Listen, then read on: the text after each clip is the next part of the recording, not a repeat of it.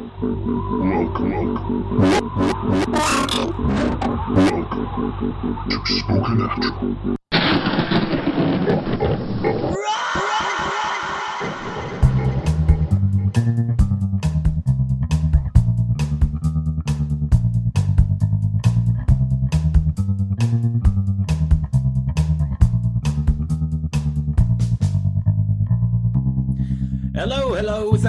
Listening to Spooky Natural. I'm Nate, and I'm here with my co-host Lee. Hello. And this week we are covering something that Lee's been desperate to do since day one. We are discussing the Banshee, or the Banshee, as I have uh, found it should be pronounced. Um, but we'll get more into that later. Whether with beautiful song or glass shattering screech, the sound of the banshee's wail has echoed through Irish folklore for hundreds of years. Believed to be linked to the tradition of keening, which can be dated back to the 8th century, the banshee is an ominous female entity whose presence portends death. The exact meaning of a visit from a banshee is said to be dependent on whether your experience is solely auditory or both auditory and visual. If you hear the banshee, it's a warning that somebody you love is going to die. But if you are unfortunate enough to see the banshee, that could mean that it is, in fact, your time that's nearing. Seeming to prove that rule, accounts of the entity's appearance are hard to come by and vary hugely. But most notable accounts describe either a supernaturally beautiful young woman with flowing silver or red hair an elegant gown, or as a haggard old lady with filthy grey hair, long blackened fingernails, and sharp, rotting teeth. One haunting characteristic remains consistent, however her bloodshot, reddened eyes stained by tears. And so it begins, Lee. How the fuck are you? Oh God. Oh God. It's that time. I didn't expect it to be this soon into the Ah, podcast. Yeah. I've held off for so long. Uh, I'm okay, but I think I'm being haunted. Yeah. Yeah, why don't you why don't you explain a little a little more on that because uh, it is hilarious. This is not hilarious. I is. downloaded a sleep recorder app because I've not been sleeping very well recently, and I wanted to hear if I could hear anything that would make up for that. Like maybe Bob's is attacking me during the night, or maybe it's obvious that I'm having bad dreams, that kind of thing. Um, and last night I heard voices or a voice saying hello on the recorder, Amazing. Uh, and then some weird musical note. Did you hear the musical one? I didn't hear the musical one. No, I heard the the weird voice because it, it's funny as well because you your voice is like your voice. It's like more of a let's just put it bluntly. Your snore is like the underlying sound. your snore is the underlying sound, so you can tell it's not you making the noise. It is like a a separate voice. I mean, it could have been the dog making a noise, I guess, but it When did Bobby learn how to say hello? well, any there's uh, we're not going to get into that. But my point is that it's um it, it is it is it is cool. It's interesting. Hmm, I'll post the clips on our social media, see what everyone else thinks. Do, But I've do. recorded it for the last couple of days, and last night's have to be the weirdest. Hmm. Yeah. Yeah. They um they are odd. I told you not to do the fucking Ouija board so much, but no, you were insistent. Oh my god, it's only when I did it with you that something has happened. Yeah. When yeah, me and I'm- Charlie did it, nothing happened. Yeah, but I'm, I'm, I. In fact, I'm not even going to say that. I'm not even going to say that I'm not in the same situation because then it'll come down on me, and I don't need that bad juju. So How are you anyway? I am cold and disappointed. I was looking forward to a, a pleasant, pleasant walk this afternoon, and it was the furthest thing from pleasant. It was um, shit. So that's sad, but Can I just point out that you don't say the L in walk, but you do in folklore? because it feels weird to me saying folklore, folk, folklore. It doesn't sound like it folklore. It just, it just sounds like a noise. Yeah, Don't you're a bit word weird. shame me, you. I'm being haunted. I'm going to shame everyone. Oh, it's your fault. Shut up. I'm in no mood for your antics today. Um, so the Banshee, the Banshee. Um, there are a there's, a few variations of the Banshee. Um, through uh, the UK, full stop the UK and Ireland. Um, the Irish ban- banshee, as we will be uh, discussing today, of course, um, spelled B E A N, and then I think it was like hyphen S I D H. It's a banshee. That's Um, Gaelic, isn't it? That's Yes, it is. Yes, um, but you've also got the Welsh Hag of the Mist. Um, the the Welsh name I won't be pronouncing. Um, um, that she's described in a similar sort of way, but as like a as corpse like in appearance, um, and rather than just wailing or screaming something, she will actively scream the, the name of the person who is set to die. So Oh wow. yeah, so the so the the, the person who is uh, not long for this world will hear tapping on the window and the door, and so it would it would tap on your window and then Lee! Oh my god. Why did you say my name? That's what I'm going to hear tonight now, isn't it? When Yeah. I wake up tomorrow and listen to my recordings, it's going to be In between a hundred clips of me snoring. hundred percent. Um, the Scottish also have their own.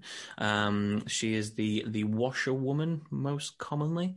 Um, she's reportedly seen by lonely streams and fords, washing the bloodied clothes or armor of the person who's soon to die.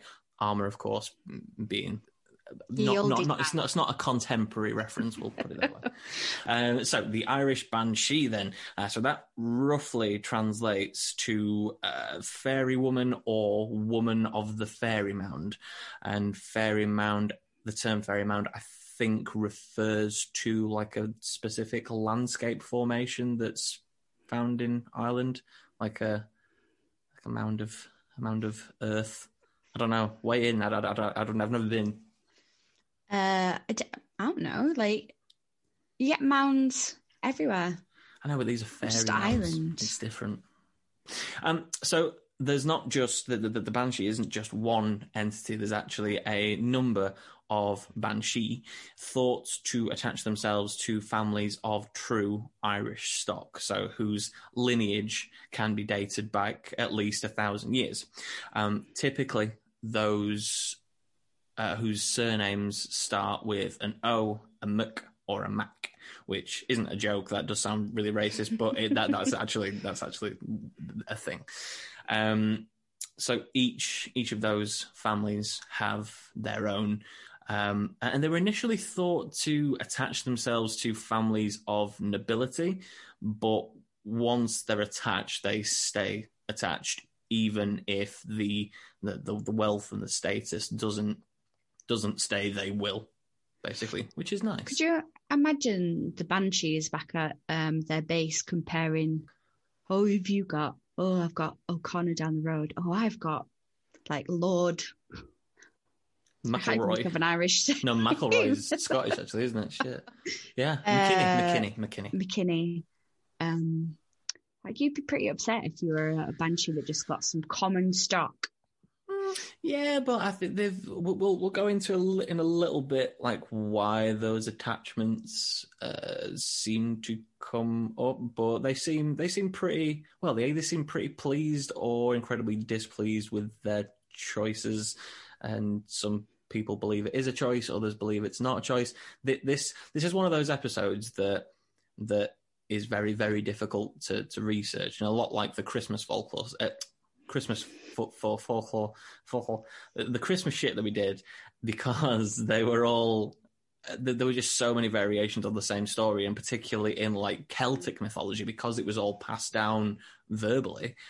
It was never really written down. It's all just tales told by this mammy or that mammy. It's never it's, it's it's it's not consistent, which is really fucking difficult. Um, but there was a really interesting uh, video that I watched. It was oh shit, what was it called? Uh, I think it was called like a little bit Irish or something like that. Um, and it's this older Irish gentleman um, telling a variety of of Irish uh, myth uh, mythical stories and, and good things. Um, and I will reference that, and I would encourage anyone to go and watch it because it's it's really cool. He's a, he's a good storyteller. He really gets into it. So attachments, once they are uh, attached to the family. Um, there are some the sort of myth says that once they're attached to that family, they will stay with them until the very last of the, the bloodline dies.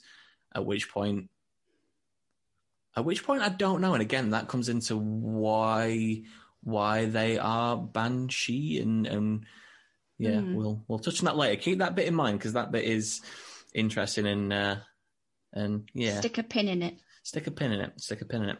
Um, so normally the attachment is uh, benign, or more than that, it's normally quite compassionate and quite quite caring and and and and uh, the, the, the attachment to the family is normally described as being a loving attachment rather than a, a hateful uh, attachment. So they're giving premonitions of death, and they are they're wailing or, or singing to to mourn the imminent the imminent imminent death. So so that in itself is quite a it's quite a compassionate thing. Um, I suppose it could be seen as compassionate, but it could also be seen as um, surely unnerving. Yes, and that's the other side of the euro. That's the other side of. Oh God. Uh, but yes, the other side of the coin is exactly that. Um, so other myths tell of a, a, vicious spirit who attaches to the family purely to enjoy their suffering. So they're sticking around and they're giving premonitions and they're spooking people just to be dicks. They're there to cause pain and make the process even harder. They're like you, basically. You, you I was are... about to say it's my kind of banshee. I know. I saw your face. Um, um, um, um, but that sort of leads us on to the the the, the keeners that I mentioned in the in the intro. So keeners were paid mourners, paid to attend uh, funerals, paid to, uh, to to sing and to mourn and to cry and to, in quite a theatrical way, just just wail and and and just lose their shit over. It's narcissistic, really, isn't it? To highest a little bit. Actually, I saw a meme that gets me every single time that says mm. something like, um, "You can pay me fifty dollars, and I will attend your funeral in a black veil and just cry at the back, so that people are like, "Ooh, mysterious." I like that. I like that. Just just causing just causing shit for yourself in death. I, I like that. Um, but the the mournful songs that they would sing were referred to as uh, keening, hence the name keeners. So to keen okay. is to sing a mournful song or wail. So on the keener side of things, there, there's two main schools of thought as to why they are linked to the legend of the Banshee. Mm-hmm. Um, and it's down to the descriptions of the Keeners. Uh, firstly, they were pretty much invariably women. So that's an obvious connection right away. There's, there was no sort of, you must be 25 or under. There was none of that weird shit. So that explains either the old lady or the young woman. Um, doesn't explain some of the more fringe descriptions that. Well, I'm, Such I'm gonna, as? Uh, well, I'm gonna I'm gonna read those at the very end of the show. Um, I would like to read those after you told your story, just because they um, they're a hoot. Um, but but yeah, they they're fucking weird. Um, but um, the view of the keen is sometimes described as poor sinful people who would accept alcohol as payment for attending a funeral, which, to be fair, is the most reason anyone attends a funeral. Yeah, is that not what a wake's for? Yeah, that's sort of the. An Irish funeral's are very, very drunk and. No. Yeah, shockingly, I know. Yeah, insane. um, but the sinful act was enough to banish them from paradise when they died, um, and instead forced to roam the earth in pain, seeing misery unfold basically forever. So they'd be tied to the families in question, um, uh, basically as like ethereal servants, um, basically, which is the one side of it.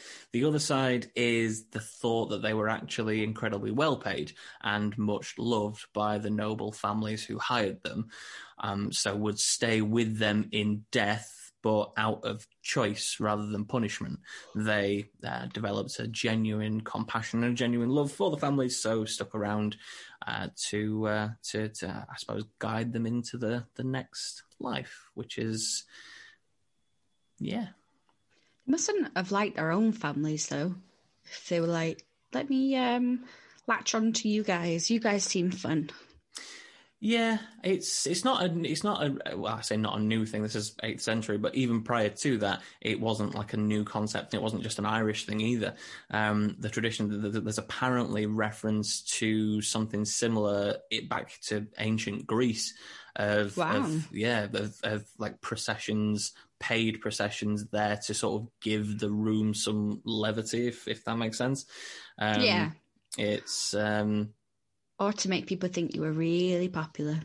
Yeah, and I wonder if there's something with like how how there's a sort of a, a spiritual connection between how well liked you are in this life having some sort of impact on the next. I wonder if there's some sort of like like saying I do believe in fairies, I do, I do. Like maybe it's like that sort of thing. Maybe, but then surely that means you were doing good to gain something from it, which isn't what you're supposed to do. No, no. But then You're supposed to be the good death- for goodness sake. But um, but the it wouldn't be the necessarily be the dead person that's hired. Well, I suppose you could put it in your will. I don't know. Yeah. So the uh, the the the the the, Keeners um, invariably women as professional mourners fit the description of the banshee quite well in that they like i say they're seen with they're, they're seen looking quite forlorn the red eyes crying the the wails of sorrow and all that good stuff. So that fits the the description of the banshee quite well.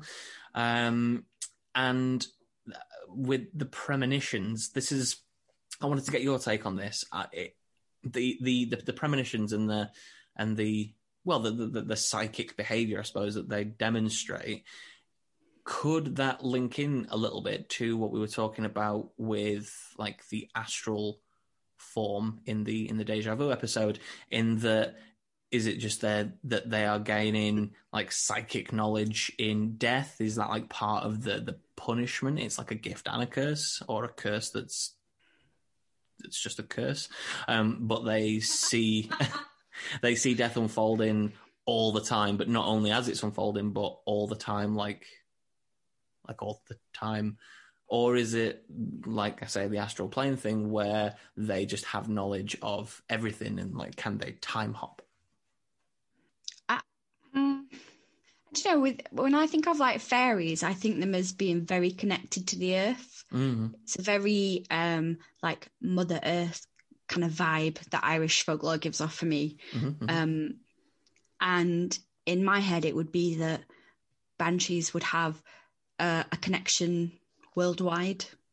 Yeah, that was that was my that that was my sort of thinking on it. Is it just the case that they can sense the the the energy they they, they can sense the veil getting thinner between Mm. like when we talked about like why kids see ghosts because the veil is thinner because they have less life experience is it a similar thing as we get older and we get in theory closer to death is it then getting thinner can they then sense when it's at its thinnest when you're just about to go Mm. Or maybe you give off like um an Stench. aura. oh Well, maybe, maybe like just comparing it to something like those dogs that can smell uh, when an epilepsy fit is coming on in Mhm. their owner, and they start to signal the owner. Mm. yeah so, so it's Um, like maybe it's like, it's something like that. yeah it's like certain hormones that are given off Yeah, there's like a change around that person, whether that's how they smell, um, or like the, the the energy around them. Hmm. Yeah, that's interesting. Hmm. Um, but yeah, I that thank you for your take on that. That was much appreciated. There's also a slightly well, not slightly different. It's completely fucking different. Um, this is what I mean about about when we're doing things such as this or cryptids or whatever. It's that that it's so inconsistent.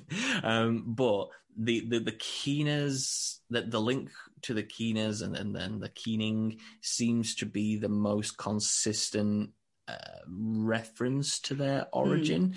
Um, but there are, as always, a number of uh, theories as to how they came to be.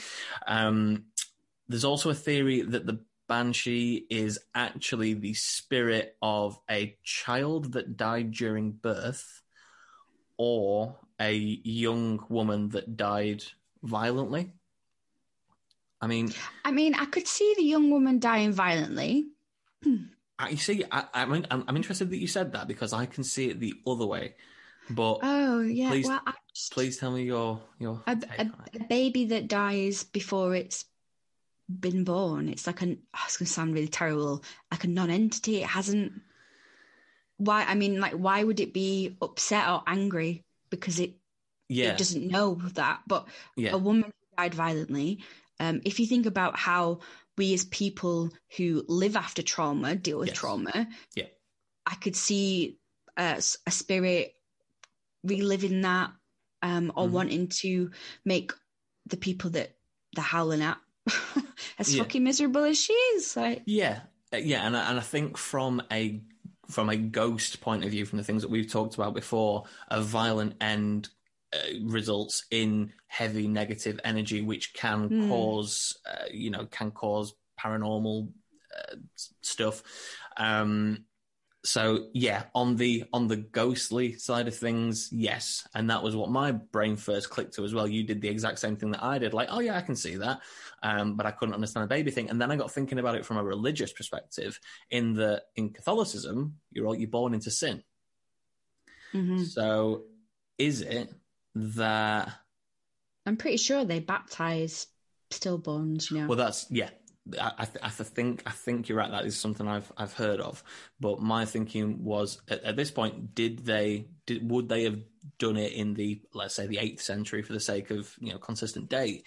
Um, and if you are and if you're born into sin, you have to spend your life you know earning forgiveness. Um, mm. Or, or in the case of a child that does see past childbirth, um, isn't the aren't they absolved when they're baptized or you know Catholicism way better than I do. Oh God, it's been a while. Um, they're just entered into the church. Like they okay. now have the power to ask for absolution. Okay. After committed a sin, they're in. You know, they're following the hand of God. Yeah, my my thinking on that was about about the um uh, about the um you know born into sin thing um was is it similar to like we've made the joke before about ethereal community service that if you are stuck in limbo you need to in death you know prove yourself to uh, reach that level of enlightenment be that you know be that heaven or, or, or whatever the equivalent is? Yeah but the thing with that is you are supposed to be a good person mm-hmm. for the sake of being good, not for the reward of going into heaven, mm-hmm. because then you're doing it to better yourself rather than to better other people or better the world. So that for me wouldn't make sense because if somebody is in limbo, they would have to be selfless mm. to get into heaven. Yeah, well, maybe it's not like a conscious, a conscious decision to do that. Maybe it's more of a just a compulsion that you mm. can't really grab. Maybe. I, it, it's yeah, it's uh, it, yeah, it, it, it ghostly stuff I can really get into mm. because it is there is a level of plausibility there. There is an an interesting level of okay, there there could be a scientific not explanation as in explaining them away, but an explanation as in a, a to, to, to sort of validate them. Um, where with this, it's also fantastical that I just, eh, it just sort of that's why I love folklore so much. It's because it's stories that have been passed on from generations yeah. to generations to generations. Oh yeah, I like the origin stuff. I really enjoyed the origin stuff, but the modern day folk, folklore, folklore um, is is just a little bit. I just like how there's no there's no answer. Like Yeah. you can't can't get your you know that TV show you're like ghost hunters to come out and try and track a banshee. No, true, true. Um, so I think there's just something a little bit more um, mysterious about it. Yeah. No, that is true. That is true. Yeah, I, I I think I'm more on the other side of it in that I like to look back at the origins of okay, where did that where did that sort of specific mm. tale come mm. from? Like when we were talking about Hans Trapp and the and the origin of him as a as a as a lord and and then sort of his fall from grace. That to me was really really interesting. Um, but the modern day tale just wasn't. Hmm. I think I don't know. Maybe it's because I don't find it scary.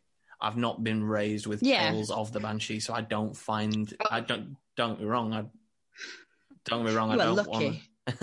don't get me wrong. I don't want to be visited by a banshee, but I equally, I, I'm not. I don't know. I'm not quaking in my boots over it. Um, maybe that's why it loses me a little bit. My nan used to uh, threaten my mum with the banshee. Like, if you don't behave, the banshee will come and get you. That's. Uh, I I suppose it's only the same as. Well, it, it's negative reinforcement rather than positive reinforcement, isn't it? So rather than saying, you know, Santa's going to come if you're good. But yeah, I uh, I, I couldn't get the word the, the, the, the murdered woman thing because it just seemed a bit a bit harsh. Like, how the fuck is that Yeah. her fault? Like, oh great, I've been murdered and now this super. I don't buy into it having that sort of violent beginning. Mm. Um, in my head, the banshee itself isn't malevolent.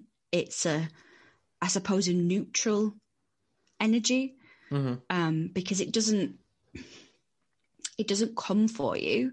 It just portends death. It just It, yeah. yeah. exactly, exactly. It's like a, I suppose, a warning bell, like the death Mm. knell.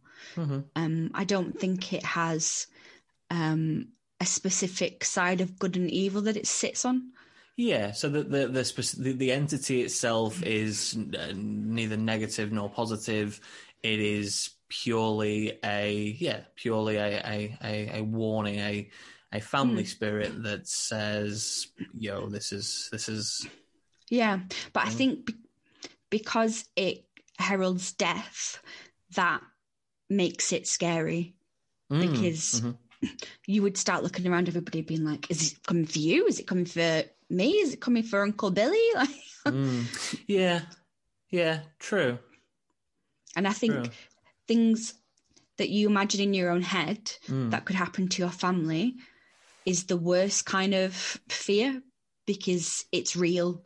Like being scared of a ghost is one thing, but hearing the banshee and then having that, I suppose, gut wrenching fear that somebody you love could die. Yeah, scared of the connotation rather than the it itself. Yeah, scared for what it means.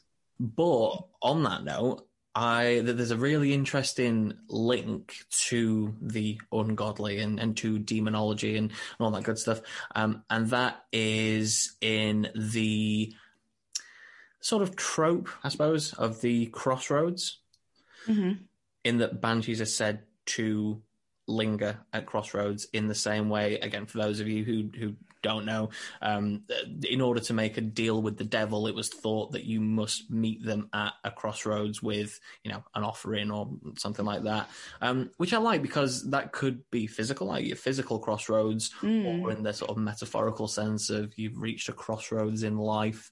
Um, you know, the the uncertainty of that I, I really like. It's uh, Yeah, there's a certain level of desperation with the Exactly. idea of Yes. meeting at a crossroads. Exactly, exactly, exactly. And the crossroads with it being a physical thing or a metaphorical thing. If it is metaphorical, that like, yeah, desperation is the exact word. It is such a scary moment of okay, I have well, in the case of a crossroads, I have four roads I can take, hmm and you just you just need that guidance. You're at your most vulnerable, and then something can at that point take advantage of you. I really liked that. Yeah, thought was a really interesting concept. It is. I, it's some nice imagery there. Um, but that got me thinking about. Do you know the story of Robert Johnson? Not not the No. doll, Robert Johnson. No. Um, so he was a blues musician famed for having sold his soul to the devil, quote unquote. Wow. Um, the story is actually really, really cool, um, and that's the as soon as it, as soon as I'm sort of reading about the crossroads, uh, that the, I immediately jumped to him because that is what he was said to have done at a physical crossroads, sold his soul to the devil in order to be a, a brilliant musician. Um, so he, he was initially said to be a terrible guitarist, a uh, almost as bad as me. Um, but in his twenties, he suddenly mastered the guitar. Um, phenomenal musician, and he wasn't shy about telling people that he'd sold his soul. His songs were about that, about being chained, chased by the hounds of hell and stuff like that. Um, Wow. Which is. Uh, for its time, like ah, Christ, I'm pretty sure it was the 50s, if memory says 40s or 50s. Ooh. Yeah, that's some intense shit. Um, and then Can I, he what, what ethnicity was he? he was African American. That's extra bad at that time. Mm, yeah, A black yeah, man running around talking about the devil. Yeah, yeah, and I think that's why it got as much attention as it did, especially Mm. considering that for in in the in the 50s, blues music was still. Uh, I mean, I, I suppose it wasn't it wasn't villainized in the same way that rock and roll was, because rock and roll was all, you know, it's going to sexualize your kids and and it's going to turn them into to animals. Whereas It- blues, because blues was such a such a, such a soulful and such a beautiful part of African American culture, it it it was it, for for a lot of bigots, it was stained for that reason. Do you know what I mean? So Yeah. it had its own negative. It only became acceptable when white people co-opted it. Yeah, exactly, and then and created rock and roll. um, yeah, but Do you think he really did sell his soul? well, that's that's the interesting bit. So he he he recorded his music, and then just a few years later, at 27, he died mysteriously. Oh, On- OG member of the 27 Club. Yes, thank you for noticing that. Um, but he, um, on his death certificate, apparently, it is listed as like cause of death none. It was just a suspicious nothing death. It was just oh, by then at twenty seven. Oh, oh. Um, so maybe maybe his contract did run out. Maybe that was it. yeah. Creepy, innit? Oh, that feels like a short amount of time to Yeah, live like your it. dream. Uh, and for that reason, so just back to the, the back to the crossroads, um, it's said that finding a discarded comb at a crossroads is terribly bad luck because that signifies the presence of a banshee, as she's described as almost compulsively running a comb through her hair. Um, Does it say what the connotations for finding a random Adidas trainer is? Because that's what I found at the crossroads at the end of my street. um, there, there must be some folklore on, on, on that. There must be. We'll, we'll, we'll look it up. Um, but they, the rule is, as as I think this should be everyone's rule. You must not, under any circumstances, pick up the comb or take it home with you. But don't do that anyway. If you find a comb on the floor, leave it there. It, it, anybody could have had that comb. Pe- people have lice. It- just, just, just don't do it. Um, but it's for different reasons. Um, in that the banshee will hunt you down, track you home, and wailing and screaming and banging on your doors and windows until she gets her until she gets her comb back. And that story that I that I mentioned, the YouTube story, um, the the, the little bit Irish one, um, is. Uh, that that described a, a similar scenario in that a chap actually snatched the comb out of the banshee's hand, not realizing it was a banshee, um, which is just like oh balls, that's balls. Um, but they yeah. when they got home, uh, the the banshee had followed them and screaming and banging on the doors, banging on the windows, and he went to to put the comb outside for her. Uh, and apparently, the, the the matriarch of the family said, "No, stop! Don't be a fucking idiot." Took the comb in like you know the big the big like pincer things that you use for what are they called like tongs that you use in for fireplaces. Uh, it's something like that. Yeah, yeah. But like big iron tongs, took the the comb in the big iron tongs, opened the door just a little bit, poked the tongs at the tongs outside, and the tongs as a whole were snatched out of her hand. And then when they looked out the window, the, the the metal had just been warped and bent completely. And uh, yeah, it was uh, spooky. Um, but yeah, That's what you get for stealing. but again, I wouldn't. I, I I I can't recommend that video enough. It was uh, it was it was very spooky. Um, so that for the sort of basic origin of them, I guess. I I don't feel like I've done them justice. I feel like there's I feel like there's Irish listeners who are just screaming because uh, and if I, and if we have missed things out, by all means let us know and we'd be happy to. Uh, or if I've got things just totally wrong, let us know. I mean, if they're going to be screaming, it's because of your terrible accent. Don't even try. no, uh, Paul. What? I'm sorry to every Irish person that might be listening. No, it'd be like, oh my god, he's one of us. I do not support this accent. Well, let's have a story. I'm I'm saddened. Before I tell my story, Mm. I would like to tell my friend Brian's story. Uh, Brian is Irish. He's from Northern Ireland. And when I was uh, thinking about what kind of story I'd like to write for the episode, I started to put the feelers out to family to see if they'd ever had any banshee experience. Um, Yeah. And Brian said he did. So um, I asked him, Did you ever hear about the banshee growing up? And he said, Oh, yeah, I know the legend. I even suspect that I may have heard one. They wailed to signal a death in the family. I heard a yell near my house about 24 years ago, the night my grandmother died. It sounded like some wild animal being strangled, and it was creepy as fuck. Uh, he said he used to believe in a lot of folklore. Um, he's got a little bit jaded over the few, last few years because a lot of stuff has been proved to be hoaxes. Um, Mm. But he says, and this is something I've never heard of before, um, there's still a thing about fairy thorns, standing stones, and Irish myths. And I asked, what on earth is a fairy thorn?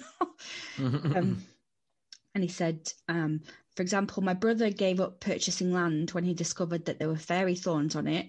It wasn't going to be near his planned home, but he didn't want to risk upsetting the land. Um, he said that he doesn't think the land was sold and no one will buy it. Um, a fairy thorn is basically a hawthorn tree or something similar. They're the homes of fairies, and to cut one down, even trim it or disturb it in any way, will invite misery and bad luck on you. Um, in the Irish legend, fairies are the angels who refuse to take a side in the war in heaven. Um, Not evil, but not loyal to God either, and they were cast out to live among the mortals, so they can be both helpful and hurtful. So it's like they're in limbo, but from a divine perspective Yeah. rather than a limbo from a living perspective. That's really interesting. And I, it does, because naturally when you research things like this, or when you research anything that's, that's for the most part unprovable, there's a lot of, uh, there are a lot of normal theories as opposed to paranormal theories. Um, and it's funny you should say it sounded. It's funny he should have. He should say it sounded like a an animal being choked because it could it have been an animal being choked. Like it, it foxes make some weird fucking noises. So do cats. Yeah, cats, owls. That was one theory that I saw online. Owls, owls make the weirdest fucking noises. Have you ever seen the documentary The Staircase? Yes. Oh, the owl theory. I love the owl theory. But it's so plausible. Why else would she have tiny feathers in her hand? It's so plausible. If you say so. If you say so. Loved it. So, this is called Howl. We've always been a close knit family, one that feels each other's highs and lows like they were our own. My brother and I moved away for university, but we all knew that we would return home upon graduating. We have our own houses now, but they're only a few streets away from the house that we grew up in. Richard lives in a picturesque cottage with his wife Sadie and their twins Ellen and Evie, while I live in a converted barn at the edge of our parents' land with my dog Brutus for company. We have a routine that has become so ingrained in our lives that we follow it without thought. On Saturday mornings, Sadie, my mother, and I head to town for lunch, while Richard, my father, and the children spend the day fishing, gardening, or some other activity that involves getting very muddy. But life has changed, much like it has for everyone else. Since the beginning of the pandemic, we've not seen each other in the flesh, with our gatherings restricted to online only. At first, it was fine, almost fun, even. We would make jokes about being in Star Trek or play family quizzes. I helped Ellen and Evie with their spelling in the evenings, giving their parents a break from homeschooling. The novelty soon wore off, though. My parents had to isolate completely, as my dad has COPD. It's mild, but there's no sense in taking unnecessary risks. Richard and his family have had to isolate too, as Sadie had her spleen removed years ago after she was injured in a car accident. I was the odd one out, but felt like I was isolating anyway, as I didn't get to see anyone else. Of course, I have friends, but everybody was being cautious. Despite trying to keep to a new routine, our interactions were intermittent at best. Richard and Sadie were trying to balance working and homeschooling the girls, meaning they had little spare time. Mum and Dad couldn't quite get their heads around the technology, so video calls would be punctuated with, Are you still there? We can't see you. Dad would always find a way to mute himself and could never quite figure out how to turn the audio back on. I was able to work from home, which kept me busy, but didn't stop me from feeling lonely. I would sometimes walk across the main house and talk to my mum through the window, with Brutus happily rolling on the grass. It was more difficult now winter had arrived, as it turned dark before I finished work, and the path between the barn and my parents' house was unlit. Sadness had seeped into all parts of my life, but it was especially bad at night. It felt like I was spending most of the evening tossing and turning, my brain unable to switch off as my body became tangled in the sheets. One evening, I'd spent a few hours trying desperately to drift off to sleep, but it wasn't happening. I got out of bed and padded barefoot to the kitchen to make some chamomile tea. That's when I heard it. At first, I thought it was a dog howling into the darkness. It wasn't. The sound, oh, it's hard to describe, but picture the saddest thing you've ever experienced, but in an elongated howl that pierces the silence around you. It's every bereavement, every heartache, and every thought of self harm boiled down to one wail. I gripped the kitchen counter to stop myself from crumbling to the floor, desolation and despair ringing in my ears. It stopped, and the gloom lifted, almost like a boulder had been removed from my chest. When I finally managed to sleep, the sound reverberated in my dreams, and I woke up feeling hungover. As I attempted to shake off the groggy leftovers of broken sleep, my phone started to ring. Elizabeth, can you hear me? My mother's voice sounded strained, with worry hiding behind each word. Nobody called me Elizabeth. I was Betty. The full name was reserved for scoldings or for serious conversations. Yes, Mum, I can hear you just fine, I responded. Oh, good. I don't mean to worry, but Dad has. Well, he's struggling, she said gingerly, carefully choosing each word. What does that mean, Mum? It's his chest, love. He can't catch his breath. I've dialed that 111 thing and they've called an ambulance for us. We're not too worried, but, you know, we're being safe rather than sorry, she said. I sat on the edge of my bed, staring out the window. The feeling drained from my body as the conversation ended. If my dad had to stay in hospital, we wouldn't be able to see him. If the worst was to happen, there would be no one there beside him. I don't know how long I sat. Brutus broke me out of my haze by nuzzling my ear. I put my arm around him and drew him closer to me, breathing in his musty smell. I can't remember how I spent the day. My memories are puzzle pieces waiting in the box we put together. One piece is speaking to Richard, another is me walking over to the main house just to see its familiar facade. The rest of the day is just static in my head. I took a sleeping tablet, hoping I would fall into a deep, dreamless sleep. I was woken at 3 a.m. by the same gut wrenching howl. This time it sounded closer. I got up and I looked out of my bedroom window, but all I could see were crude shapes in the dark. I slid under the covers and sobbed, letting Brutus lick the tears from my cheek. The next morning, I rang Richard to ask if he'd been hearing anything at night. He said that they'd all slept fine, suggesting maybe worry was causing me to have nightmares. I wanted to tell him that the howl was real and that I wasn't hallucinating, but I just said goodbye. He had enough to worry about without thinking that his sister was having a meltdown. My phone buzzed. Mum had sent me a text with the number of Dad's bedside phone. Apparently, phone signal was spotty on the ward at best. She hadn't been allowed to get in the back of the ambulance with him and was relying on the nurses to tell her how he was doing. The last update had informed her that he was on a ventilator, which terrified us all. We were all fearing that he'd catch COVID, but none of us wanted to be the first one to say it. After replying to my mum, I opened the Safari app and searched Howling in the Night. There were thousands of results. Most seemed to be about dogs barking when they should be asleep, and there were a few about some rubbish songs from the 80s. An article at the bottom of the web page caught my eye, as it was simply titled Banshee. The article said that the banshee, a creature from Celtic folklore, howls into the night to herald a death in the family of whoever is unlucky enough to hear it. I read it over and over again, scolding myself for being silly. No matter how many times I told myself that it was just a dog howling and it didn't mean that my dad was going to die, there was a part of me that believed it could be true. My fears mutated into debilitating truths in my mind with each night that passed. The howling continued, growing louder until it sounded like it was just outside my house. Every day I would call my mum and ask for updates, snapping at her when she had nothing new to offer. I needed to know that he was okay. By now I'd convinced myself that the banshee was warning me, a cruel joke, as it suggested something could be done when really it couldn't.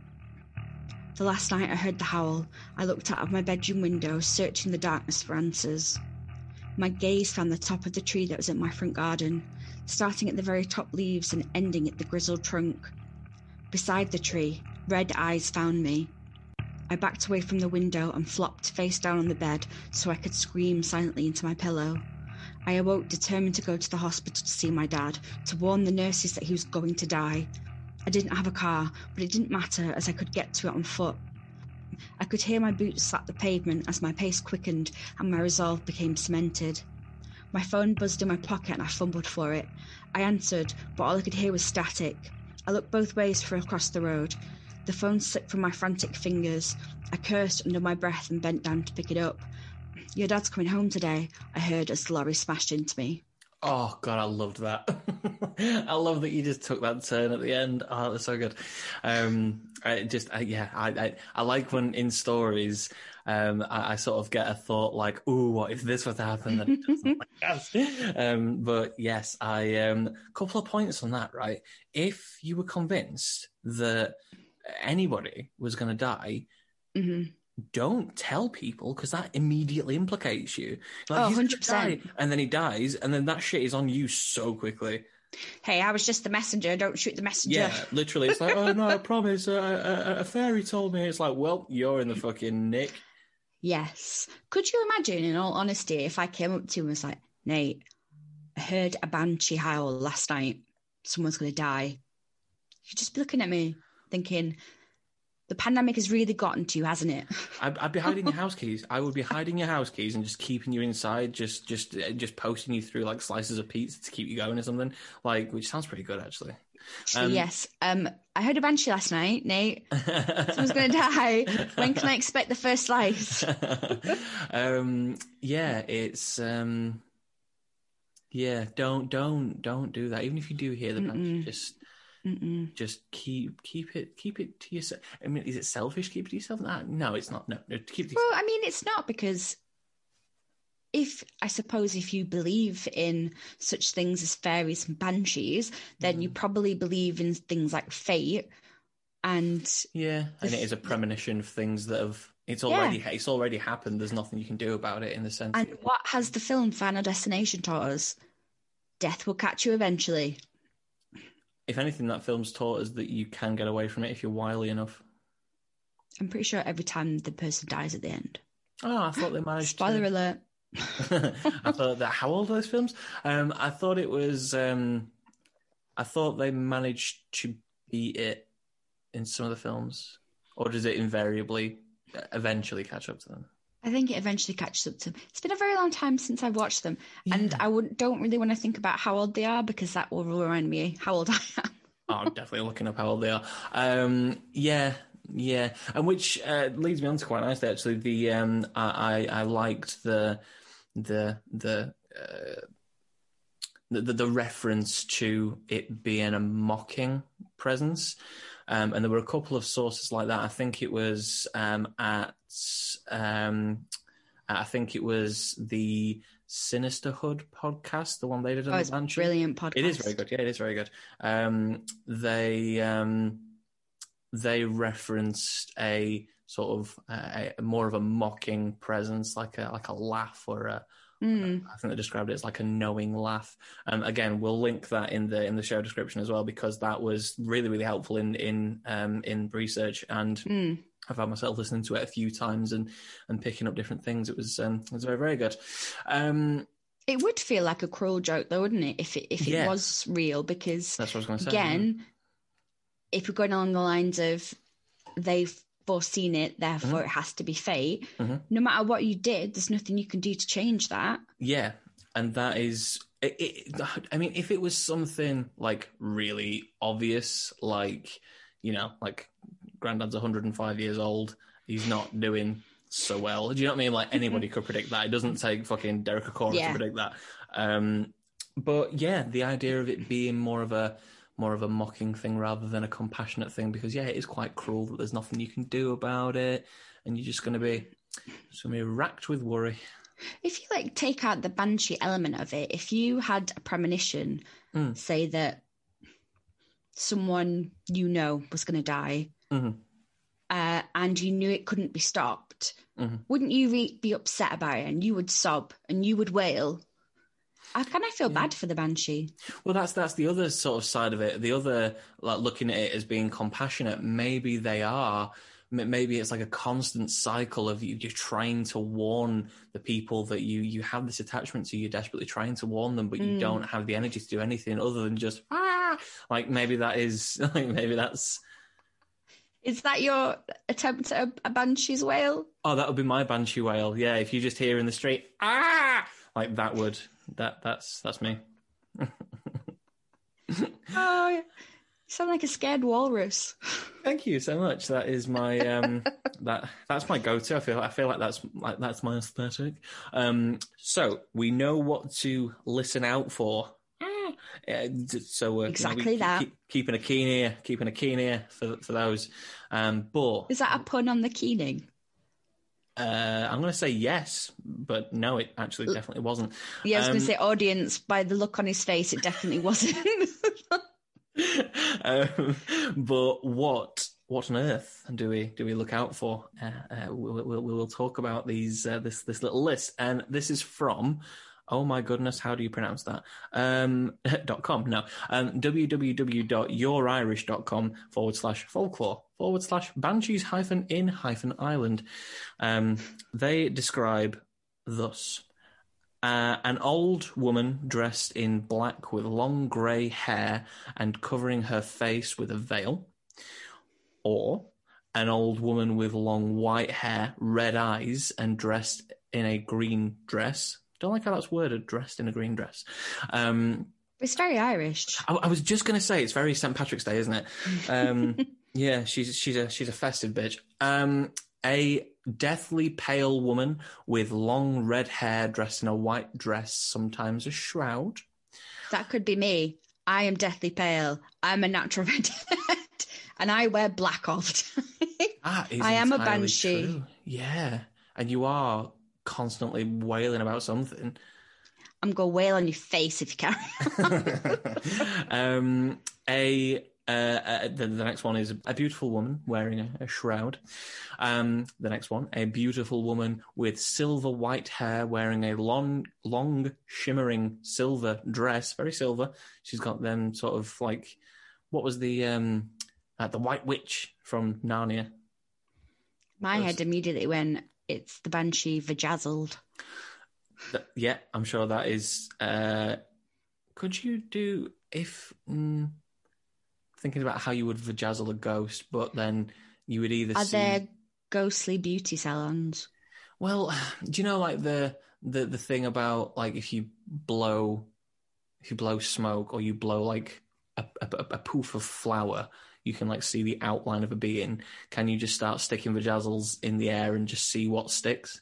then you've just got to walk in vajazzle, and that's if anything kind of scary. Vajazzles were a really weird, really They've weird. not gone away. Just They- they- They're, they're not as they're not as popular now, though, are they? They were like very 2007. I feel like. I never had on sweater. How about you? In 2007, I was 12, so it didn't really impact me all that much. No. No. Oh, shut up. Yeah, wounded. um, and and the, the, the silver lady, the white witch, uh, will be carrying or using a silver comb, as we referenced uh, with the the crossroads. Uh, She bit. likes a bling. She does. She does. So they are the the uh, the, the the sort of more more normal descriptions, um, and I didn't feel like I would have done the descriptions uh, justice without going into to, to each of those. I uh, that that they that list seems to encapsulate a lot of the uh, a lot of the descriptions that I've heard. Um, the last one, however, is incredibly strange, and I am living for it. Um, a headless woman, naked from the waist up, carrying a bowl of blood. That's how you know she's a woman for a start. If she's naked from the waist up with no head. I suppose. I suppose. Yeah, it's. Um, and is it her own blood? Is it somebody else's blood? I, I have don't know. This is the, exactly. I have so many questions. It's just I, I, I don't know what what's with the the the the the, the, the, the boobies in the broth. It's just it's a strange. It's a bold statement. It's a bold It- it- statement. it is bold, and actually, boobies and broth is definitely going to be the name of my strip club. I love that. You can get soup and a lap dance for twenty quid. I love that. That's great. Boobies and broth. what's, she, what's she wearing on her bottoms, do we wonder? How the fuck do I know? Just, I'm trying to imagine it in my head. Would it be trousers? Would it be a skirt? Bikini Um, bottoms?